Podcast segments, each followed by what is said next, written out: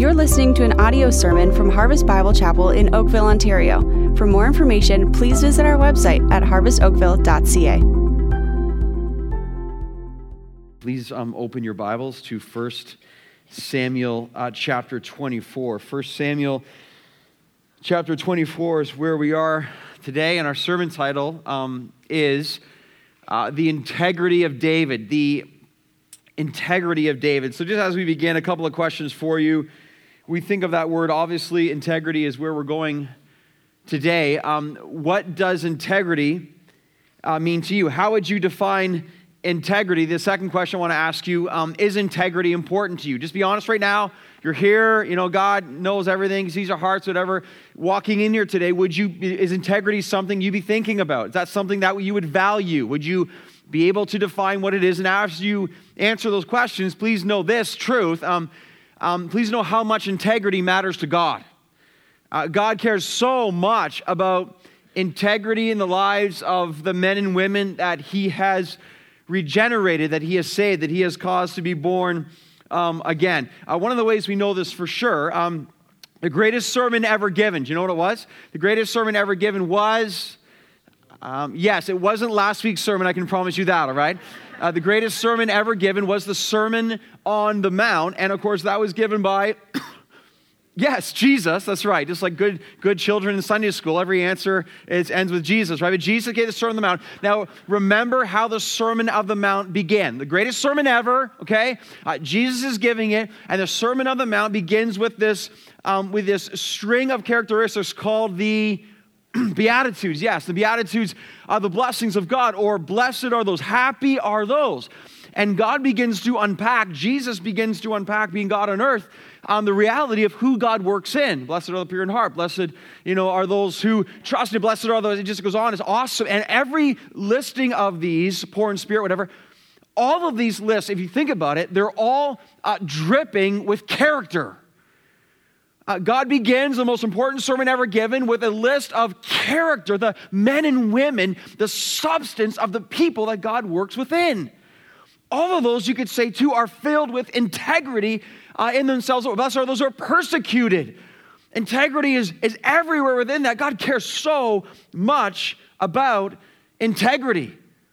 And in many ways, that's how God defines it for us within his word as well. But I just want to gather a few different points of input on integrity here. So let's just see how the dictionary defines integrity right now. Integrity, and this can be helpful on some level, um, adherence to moral and ethical principles. Yes, I like this part, soundness of moral character.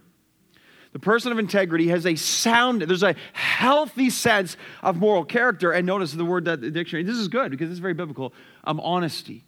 Honesty, why honesty? Well, honesty is authenticity. Honesty is purity. Honesty is sincerity. Honesty is humility. Honesty is integrity. And all these things are kind of wrapped around this idea of how important integrity is to God. So simply put, then, the man or woman after God's own heart must be a man or woman that loves about integrity. There's no way you can divide those two. You're truly after God's heart, then you are a man or woman after integrity as well.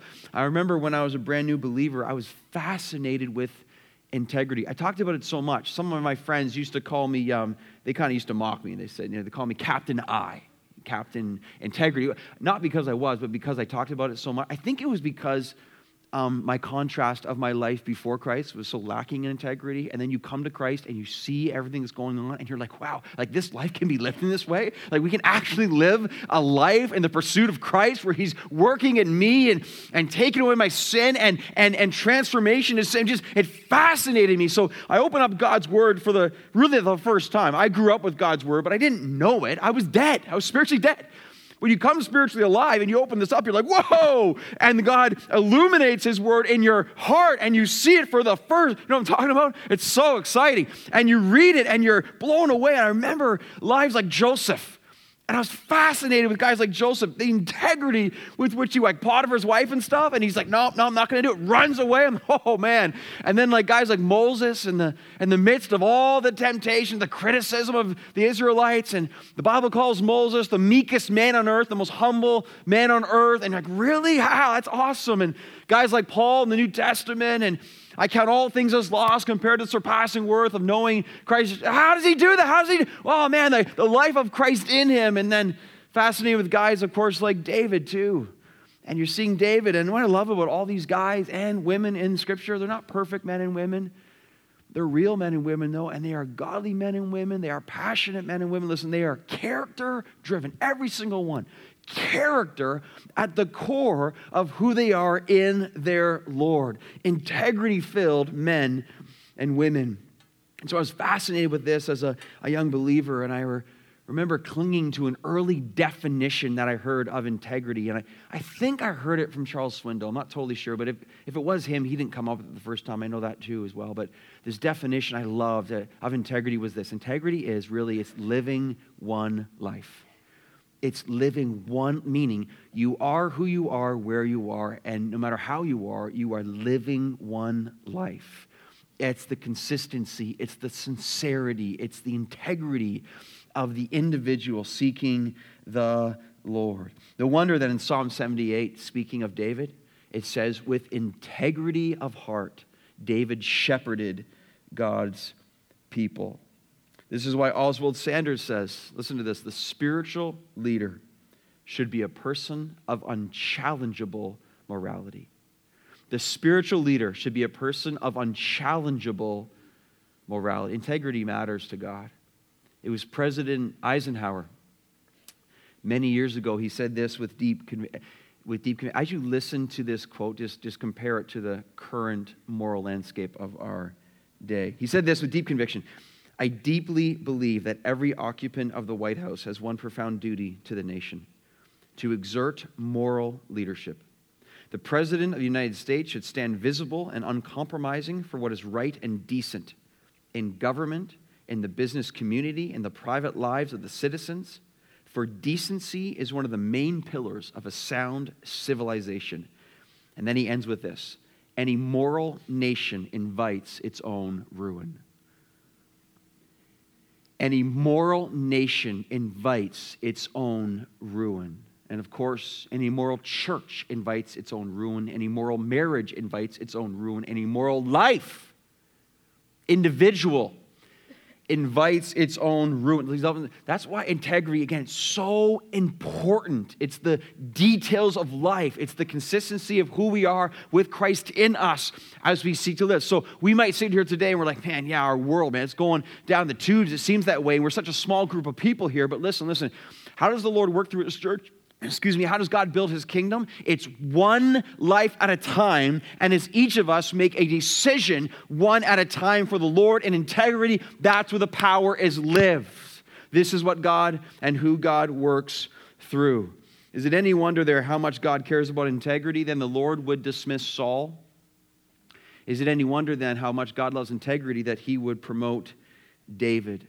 Because a man after his own heart is a man of integrity. So I love wisdom moments in our church. Wisdom knocks on the door, or wisdom calls the phones for you. It's wisdom. wisdom. Don't you love? I love wisdom moments. And the wisdom, he's calling again. Wisdom's calling. And uh, wisdom says, um, listen, hey, hey, phone's for you. Listen up, listen up. Integrity matters to God. So if you're wise, you're like, I gotta, I gotta, I, I gotta take this call. And I take the call, and I'm like, man, integrity really, really matters to the Lord. And that's when we know we're going in wisdom, and then we will beginning to grow in integrity. So this is what we examine from David's life today. We have our big idea in front of us. The main point is clearly laid out. We know where we're going. We're all on the same page. So I want to get started. Go, Lord. Let's do that. We're unpacking integrity. Point number one is this. We start here. Integrity is a relentless battle. So it's one of those things, man, before you walk in, make sure you know what you're walking into. The pursuit of integrity in Christ, it will be a relentless battle. The reality of integrity is not for the spiritually soft. Look at First Samuel twenty-four, verses one and two. When Saul returned from following the Philistines, he was told, behold, David is in the wilderness of En Gedi. Then Saul took three thousand chosen men out of all of Israel and went to seek David and his men in front of the wild goats rocks. Now, just in the back, I'm going to mix it up a little bit here. Okay, I want to show the pictures of En Gedi. If we can show the pictures of En Gedi, I just want to let you see kind of uh, where David was. This is the actual place, En Gedi. You can go there today. It probably looks very, very, very much like three thousand years ago when David was there. Very strategic place to hide for David.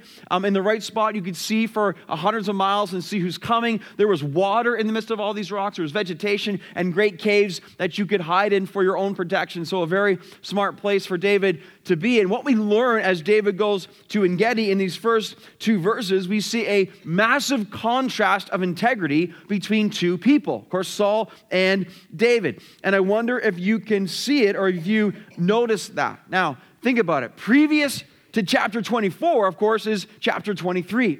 And in chapter twenty-three, Saul was chasing David to what? To, to hug David. No, no, no, to kill David, right? He wants to kill David. And chapter twenty-three says that Saul is gaining ground on David and his men. And it says that David's on one side of the mountain and Saul's on the other side of the mountain. And then Saul's really getting close. And then in the midst of this, as Saul gets really, really close, he's about to overtake David to kill him. All of a sudden, a messenger shows up and tells Saul, Saul, the Philistines are attacking. And Saul's forced to turn around, go back and face the Philistines and to conquer this land. Now, there's a little tangent right here, but I, I just can't resist in showing you because it's so helpful with some life, af- uh, life application, and I want to bless you with that as well. So here's the tangent I want to take. Notice David is in the will of God again. David is simply living a life of integrity, but in God's will, God allows David to be pushed to the brink of his own stress, of testing of faith in the Lord. I mean, you're David, and Saul is gaining momentum with, with thousands of men. I mean, you gotta, you gotta be a little bit stressed out, fair? And you're like, oh man, am I damned? What's gonna happen right now? Whatever. And notice this though, in the will of God, God allows David to be pushed to the edge of faith. And the last moment, God comes through, and under his sovereignty, the Philistines attack, and Saul's forced to turn around. So this happens in David's life perfectly in God's will. Do you not think at times it will happen in your life too? That God might allow you to be pushed to the brink of a testing of your faith, that he might find out what is in your heart, and that he might grow lessons in us that we have yet to learn in our lives because he loves us so much. Again, I just want you to look at this and say, if it happened to David, likely it's going to happen to you and me, okay? Okay? Just a tangent, but a fun tangent, isn't it? An important tangent, a beautiful tangent. Sometimes I love tangents. Now let's leave the tangent and let's get back to our text now. I want you to see these things as well, okay? The truth that is easily missed here is this: the grace of God upon the life of Saul. Can you see the grace of God in verses one and two on Saul's life? That was completely taken for granted, okay? Let's recap. Saul is obsessed with killing God's servant, God's king, which is David. Saul is interrupted in his mission for murder by the attack of the Philistines. Saul then leaves. He, we have to assume, he leaves and leads God's people to victory, not because of him, but because of the grace of God upon his life. After Saul gets victory over the Philistines, what he does next Next is he resumes his murderous rampage upon God's man, God's servant, and God's future king. Now, can you see the problem here? The grace of God upon the life of Saul and his leadership, trying to kill God's man, leaves, defends his nation by the grace of God, wins a victory, and instead of being broken and humbled by the grace of God upon his own life and his own leadership, he then resumes his own personal, selfish, vindictive uh, agenda to try to kill David, totally disregarding all the blessing and the grace that he had just received by God himself. Loved ones, that's a sign of a heart that is so utterly hard. That is a sign of a heart that has no gratitude whatsoever. And I commend to you today, you watch out that you do not have a Saul-like heart, because a Saul-like heart is so hardened to the reality of God's grace upon your own life, and you just begin to attack the blessing of others around you. See, this is why gratitude should fill us. This is why gratitude should overwhelm us. This is why thanksgiving in Scripture is commanded again and again. Never take for granted the God-given blessing that you have received, and instead you focus on what others have that you don't. So when watch out, watch out. When you are tempted with jealousy and envy, here's a good question. How, how much of your time is spent on thinking what others have or who others are or uh, what others are doing? How much of your time is spent ignoring the grace of God upon your own life, and you're just concentrating on the blessing of, of other people that you wish you had? See, that's a sign your heart's in a bad place, okay? Um, that's a sign your heart is going towards where Saul was. And remember, this this literally ended up killing Saul. And in many ways, it will kill us too spiritually, if not other ways. Watch out for that, man. Just again, we start with the recognition of how blessed we are by the grace of Jesus Christ. If you have the reality of the gospel living within you, you have everything you could ever want and need. There is nothing else. The inheritance of Jesus Christ is, is the riches of glory. And the more we see that, the more we don't need other things that other people have. But see, Saul was messed up, man. He was messed up. Are we messed up today? God help us to not be messed up in this way. Now let's switch to David's perspective. Look again at verse two. Verse two, it says, "Then Saul took three thousand chosen men out of all Israel and went to seek David and his men in front of the wild goats' rocks." Okay, so this is where I want us to see integrity is a battle. It's a battle. At times, we've been tough on David, but today, man, he gets a ton of grace from me. Let's just summarize David's life. He was a nobody. He was a teenage shepherd. He's then anointed as king by Samuel. He's then thrust into immense fame by defeating Goliath. He then goes to live in the palace. He is playing music for the king. He is then hated for no wrongdoing of his own. He has spears thrown at him. He then runs for his life, and his greatest crime was integrity before the Lord. Ever since, he has been relentlessly chased, hiding in caves, running for his life, and clinging to his God.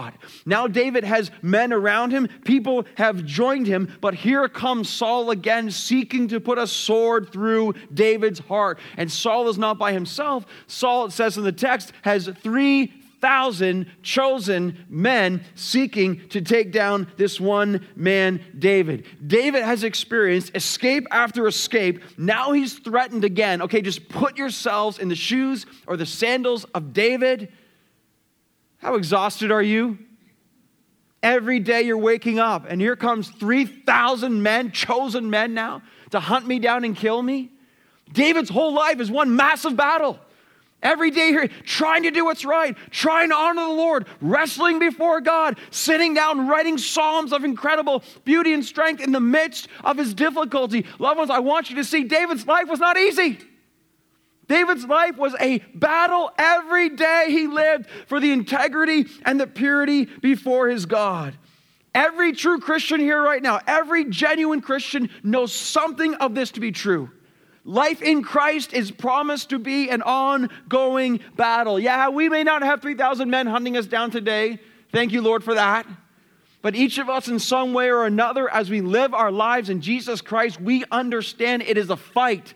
It is a battle. We don't have three thousand men hunting us down. We do have Acts chapter fourteen, which says, through many tribulations, we must enter the kingdom of God. Through many tribulations. We also have the scriptures that say over and over again in different ways, all those who desire to be godly in Christ Jesus will be persecuted. We also know when Jesus says in Matthew chapter seven, if you're really going to follow him, you will be on the narrow road, which its way, the Bible says, is hard. And that's why few find it.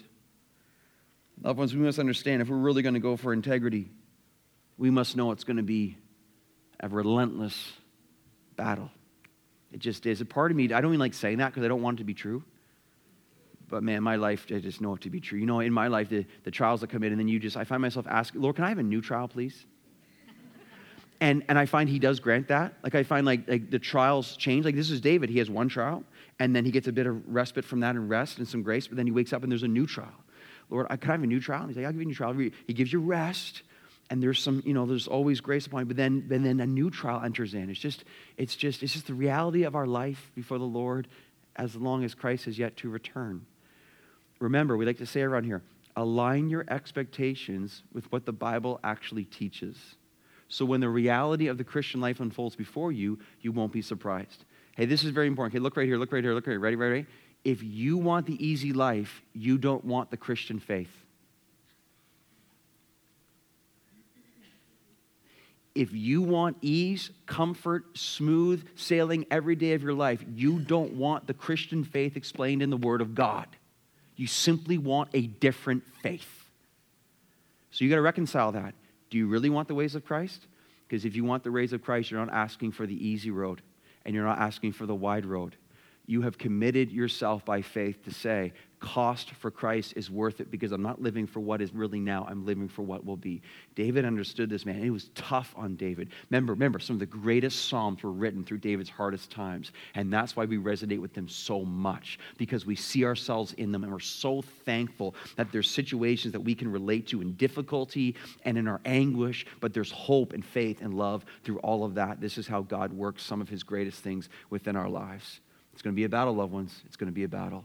Number two is this. Integrity, integrity, a resolve for God's word or a resolve for God's way. A resolve for God's way. Look at verse three. It says this. And he came to the sheepfolds by the way where there was a cave. And Saul went in to relieve himself. And David and his men were sitting in the innermost parts of the cave. Amazing. And the men of David said to him, here's the day which the Lord said to you, behold, I will give your enemy into your hand, and you shall do to him as it seems good to you. Then David arose and stealthily cut off a corner of Saul's robe. And afterward, David's heart struck him because he had cut off a corner of Saul's robe. And he said to his men, the Lord forbid that I should do this thing to my Lord, the Lord's anointed, to put out my hand against him, seeing he is the Lord's anointed. So David persuaded his men with these words and did not permit them to attack Saul. And Saul rose up and left the cave and went um, on his way. Now, what a scene this becomes. Saul had to answer the call of nature. And because this was a private thing, Saul goes into the cave and his men obviously stay outside the cave waiting for Saul. But Saul ha- happens to stroll into the very cave, and these could be very large caves, obviously, that David and his men are hiding within. Notice in verse three, it says that David is in the innermost parts of the cave. These are uh, one of these caves when you first walk, it's so dark you can't see your hand in front of your face. But if you're in the cave for a while and your eyes get a bit adjusted and you're looking out towards the light of the cave, then you can make things out and you can see more clearly. And so here's this incredible situation that David's men, they see Saul come in and they're like, David, this is it, man. This is it. This is God giving Saul. He's trying to kill you. Kill him. Kill him. This is your lucky day, man. God's grace is upon you. Take the opportunity and kill Saul. Now, now, what are the lessons we learned? They're very important lessons right here for the mature Christian life. From a human perspective, we would all agree with David's men. From a human perspective, like, wow, this is awesome. Here's Saul by himself. Strike him down, and all your problems are solved, David. But this would not be the way of the Lord for David, although everything in the circumstance seemed to shout that it was. This is what happens in our life sometimes when we let circumstances speak greater volumes than God's word. And we look at the situations of life and we say, well, it must be this way, even though God's word says something different.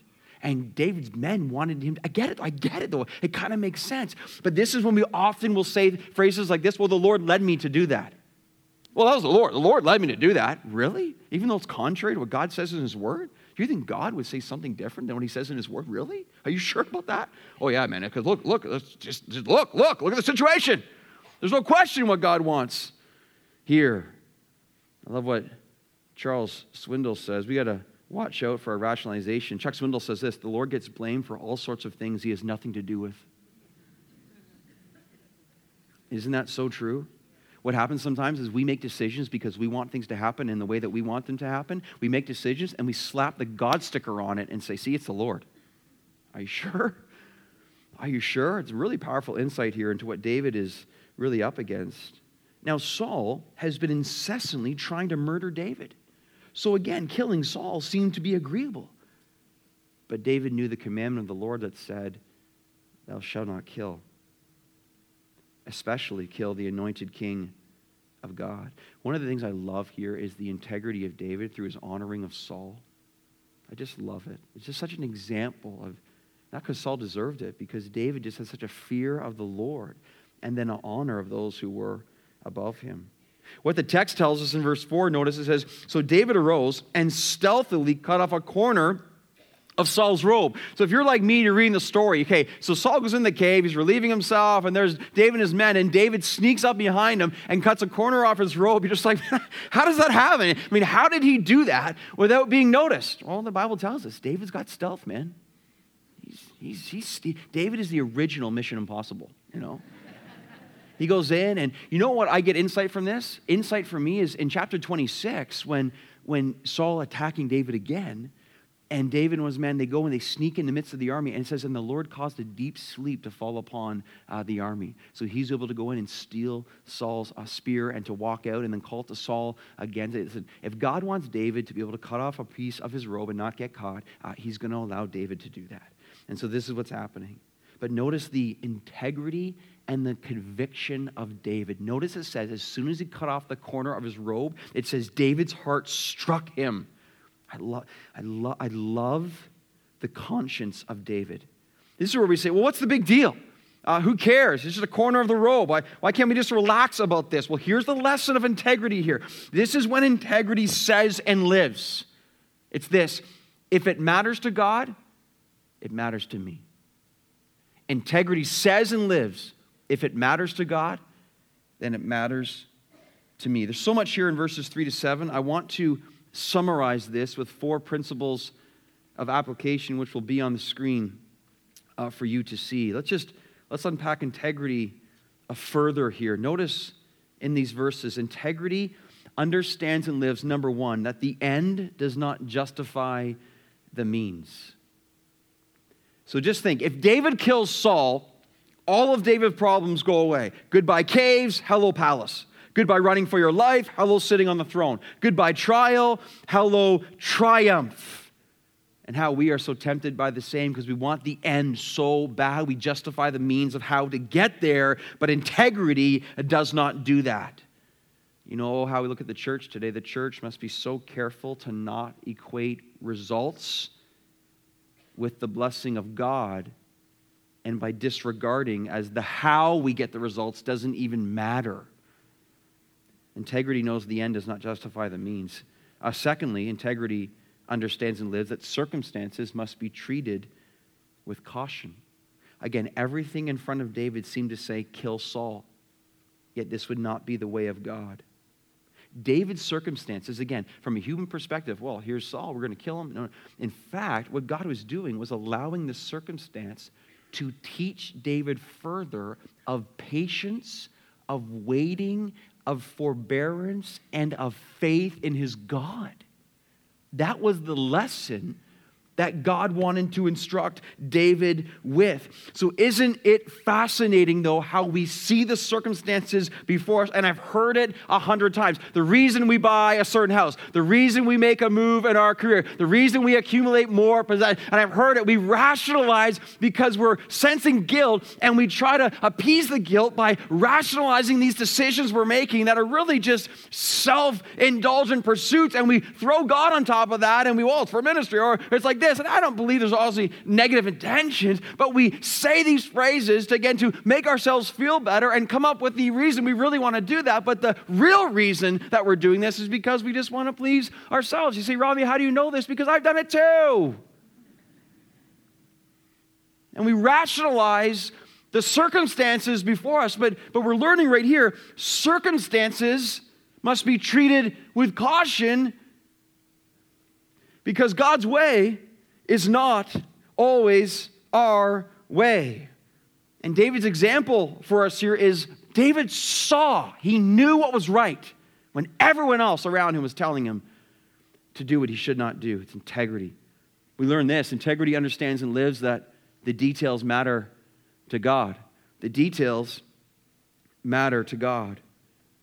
Again, the cutting off of Saul's robe by David is very instructional for us, because seemingly it's just, it's just a corner of the robe. Like who, like who cares about that? Well, again, I the remarkable conscience of David. As soon as he does it, he's like, "That was wrong. That was wrong. I shouldn't have done it." And his heart is struck. Let me ask you, man, do you have a sensitive conscience to the things of the Lord? One of the great ways you know that you're growing in integrity is that you, um, it, it's, it's not that you don't make mistakes, right? Like David made an error here, but as soon as he does it, that was wrong, that was wrong. And you sense the Holy Spirit. You are sensitive to what God's voice is saying to you when you hurt your family member, when you, uh, at work, you do, when you, you just sin. And quickly, quickly, like, no, no, no, I shouldn't have done that, I shouldn't have done that. Are you sensitive to the, to the Spirit of God? And then to you have resolved to make it right. That's a very, very good sign in your life. If that's happening, it's a bad sign if it's if it's not. Integrity works through this in all sorts of ways. Integrity, a few examples. Integrity understands that when I'm tempted to steal from work, whether big or small, uh, it's still stealing. It's just not yours. Integrity understands that when I cheat in business and I, I cheat the government, it, well, everyone's doing it. Everyone's doing it, man. Who cares? Take cash. No big deal. Blah, blah, blah, blah. But understand, you're actually breaking the laws of man and you're breaking the laws of God. And at that point, integrity says, well, I'm going to trust in the Lord as opposed to trusting in myself. And that's what obedience is. It's a step of faith and trusting what God has said is right. Another example is integrity is if you don't have a wheelchair parking pass, don't park in a wheelchair spot. You're like, why do you bring that example up? Well, a couple weeks ago, I was with one of my kids. And uh, I was waiting for Jill and the girls to come out from something. And the parking lot was packed. And I was just there for a couple of minutes. And I just wanted to pull in. I wasn't going to get out of the car. And I was just going to pull in the car. And there's uh, two kind of wheelchair spots over there. I just pulled in one. And just I kind of think Jill's going to be here just a second. And my child that was beside me, who will be, remain unnamed again, of course, at this time, he's like, Dad, I don't, I don't think you should uh, you should do that. And I'm like, I'm like, do what, son?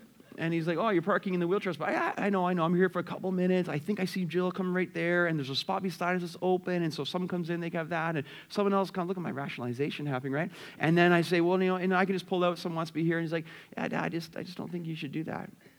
And I said, well, you know, son, what I think you should do right now, you know?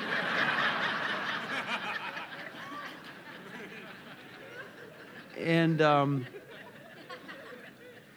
You know, I was, I was just, I was, I was thinking about that though, and it's amazing how the integrity of my child was convicting my own heart. Because really, at the end of the day, he's right. I mean, how do you argue that? And I was thinking about that too. I'm like, wow, like when you lack integrity in small things, it just can lead to bigger things, can it not? Watch out in your lives, love. Watch out, man. Like, look at your life right now. And when you find little areas getting cut corners and little, oh, it's no big deal, no big deal, that's when our hearts are more on the path to Saul than they are to David. The details, and that's not legalism, okay? I, I, I hate legalism. I'm not talking about, well, if I don't park in the wheelchair spot, then God loves me more. No, no, no, no, no, no, no, okay? This is simply doing what's right because of God's grace within my life, and I want to live a life of consistency and authenticity. We see here that integrity understands and lives this. Fourthly, that um, God is in charge of justice, not me. So look at verse seven. It says, so David persuaded his men with these words and did not permit them to attack Saul. And Saul rose up and left the cave and went on his way. Now, this is a very powerful point of integrity. Now, notice here, David's men um, were arguing. Now, that word persuaded in the Hebrew, it, it's a strong word of they were debating. So this was like, David, kill Saul. And David's like, no, I don't want to do it. No, no, no, David, kill. And guys were gathering around. David, kill him. Do it. Come on, man. This is your chance. And David had to stand up against all his men, and he persuaded them in debate and argument. Not only he wasn't going to kill them, but the text says that they would not kill him either.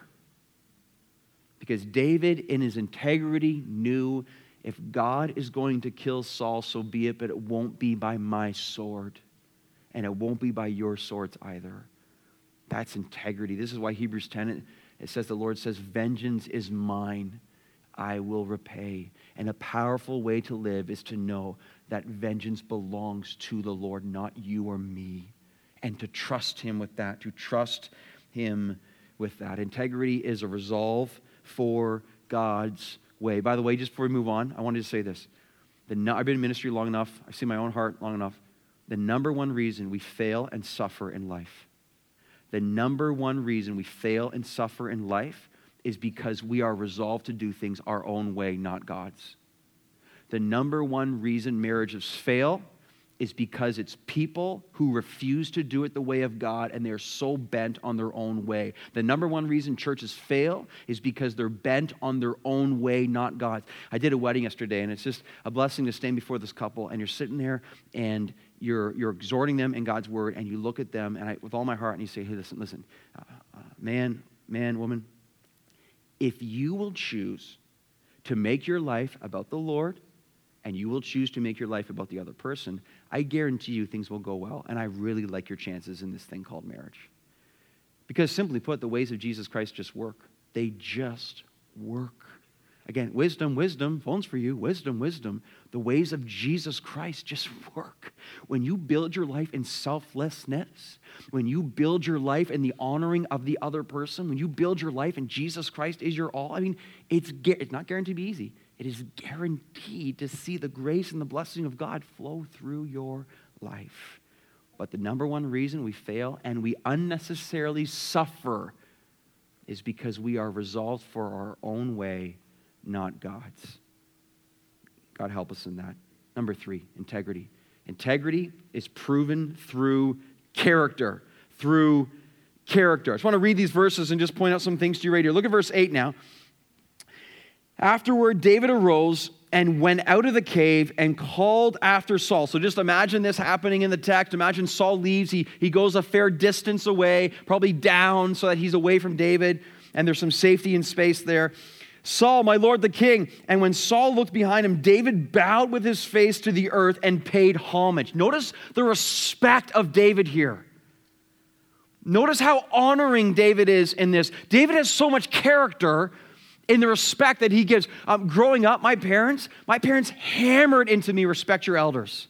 I'm not talking to just church elders. I'm talking about teachers and, and their friends and anyone really older than me, hammered into me.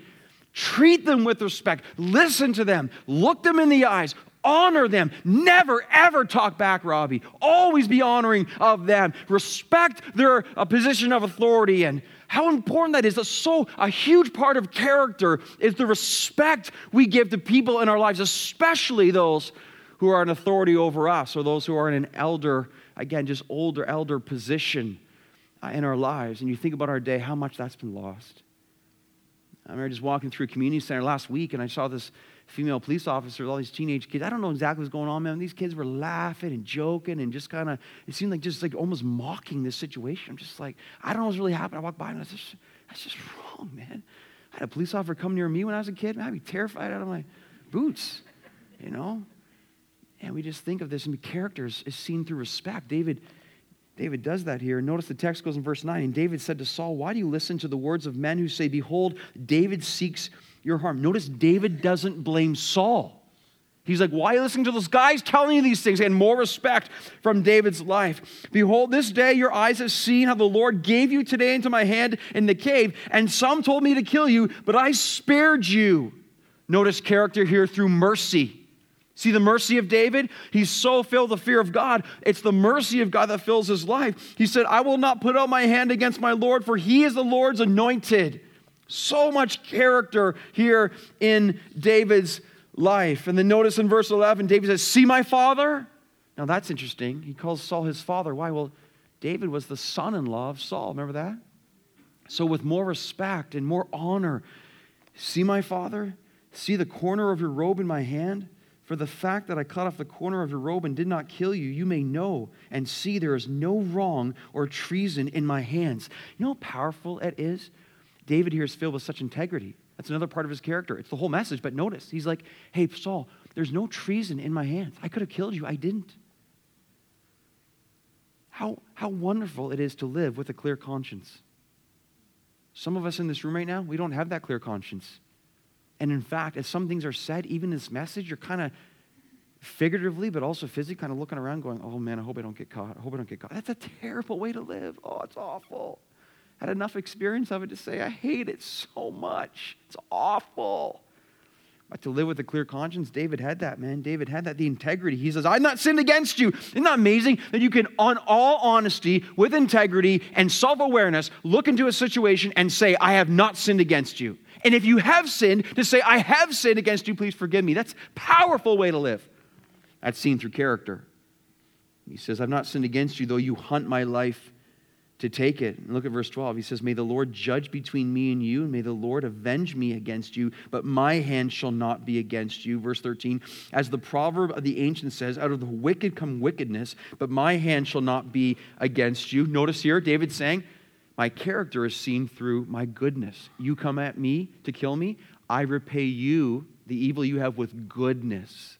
I repay evil with good. Such a sign of integrity within our lives. And David says, he says, the proverb says, out of the wicked comes wickedness. He's like, Saul, man, if I was really wicked like you think I was, you'd be dead by now.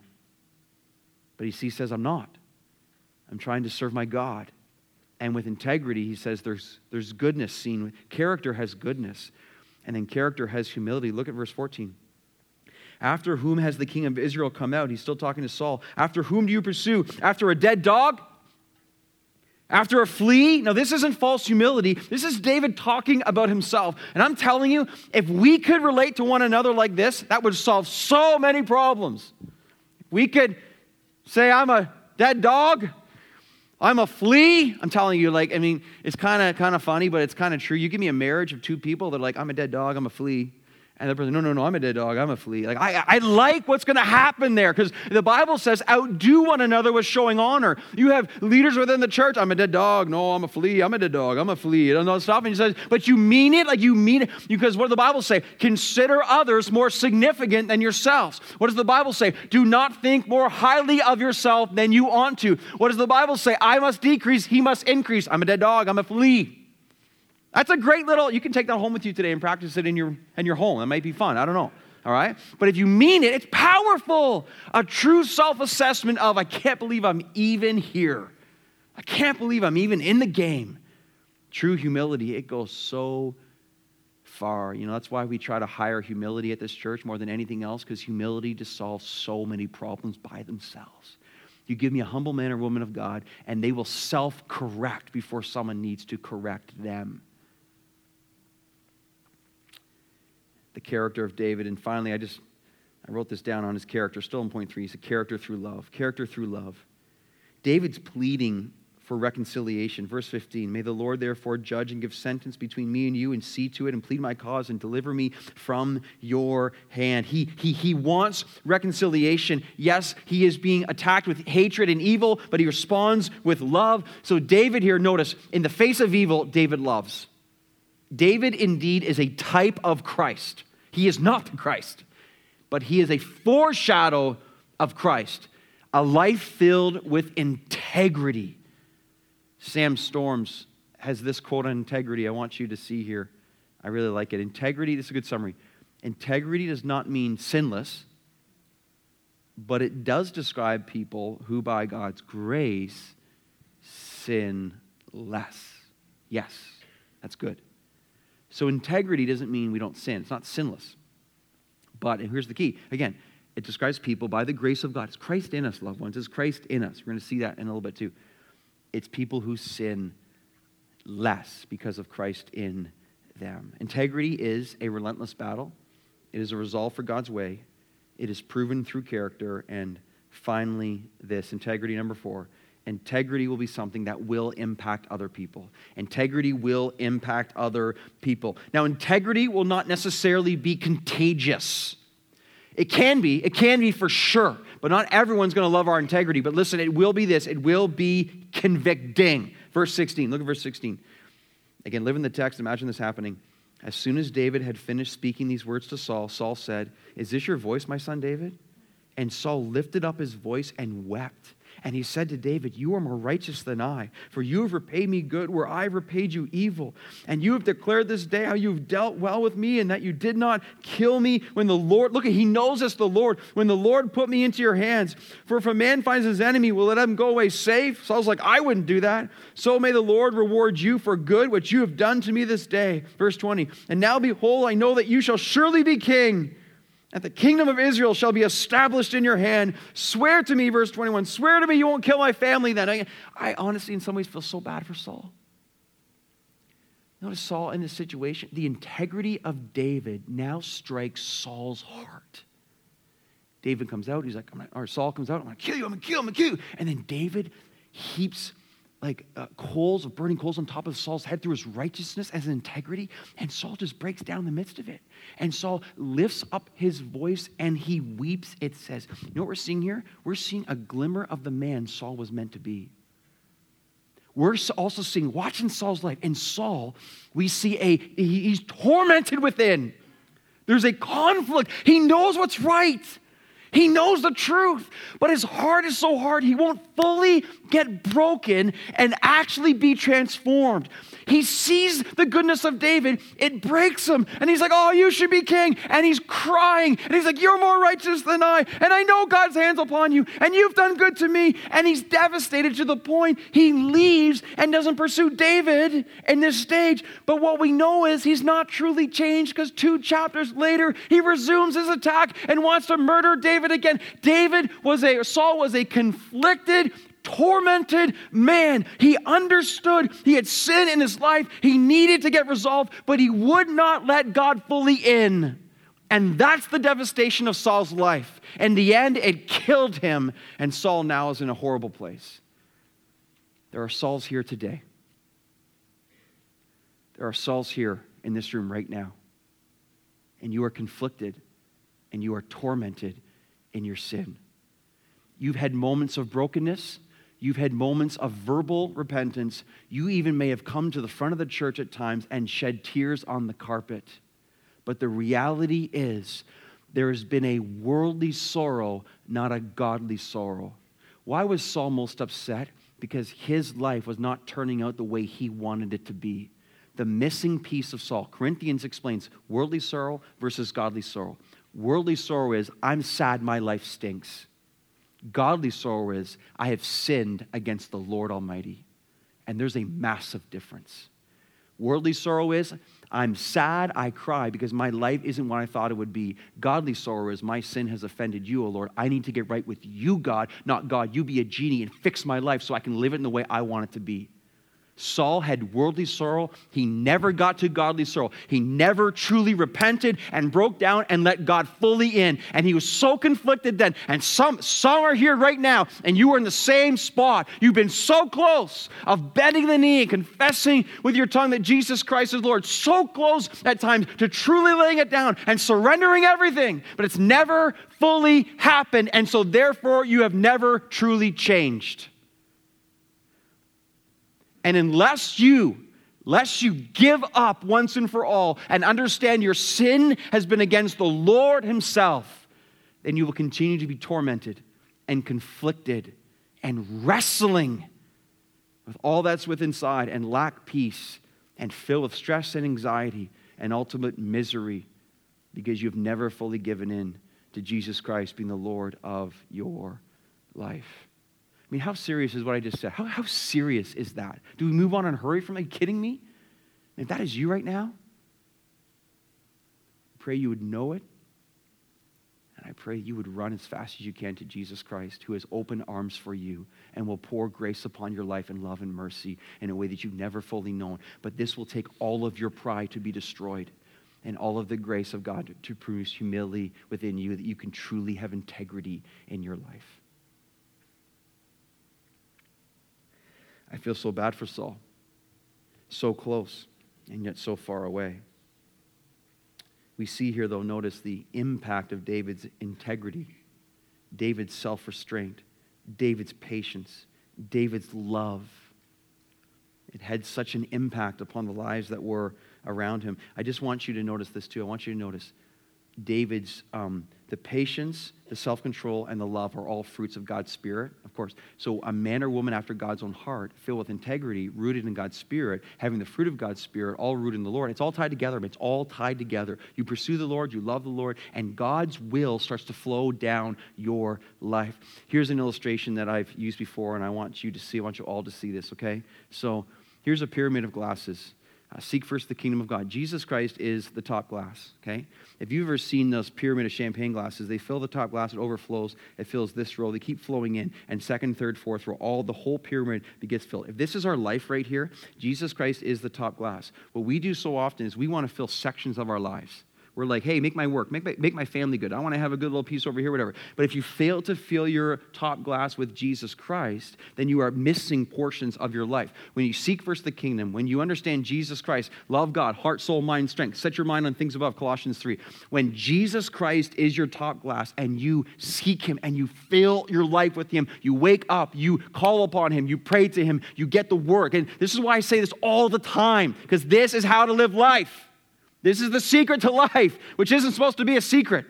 Jesus Christ is everything. You fill your life with him as much as you possibly can, and what inevitably happens, he overflows into family and work and future and all the everything in your life. He overflows in thought, word, and deed, and nothing is left unimpacted by the thoughts and the word and the blessing of Jesus Christ upon your life.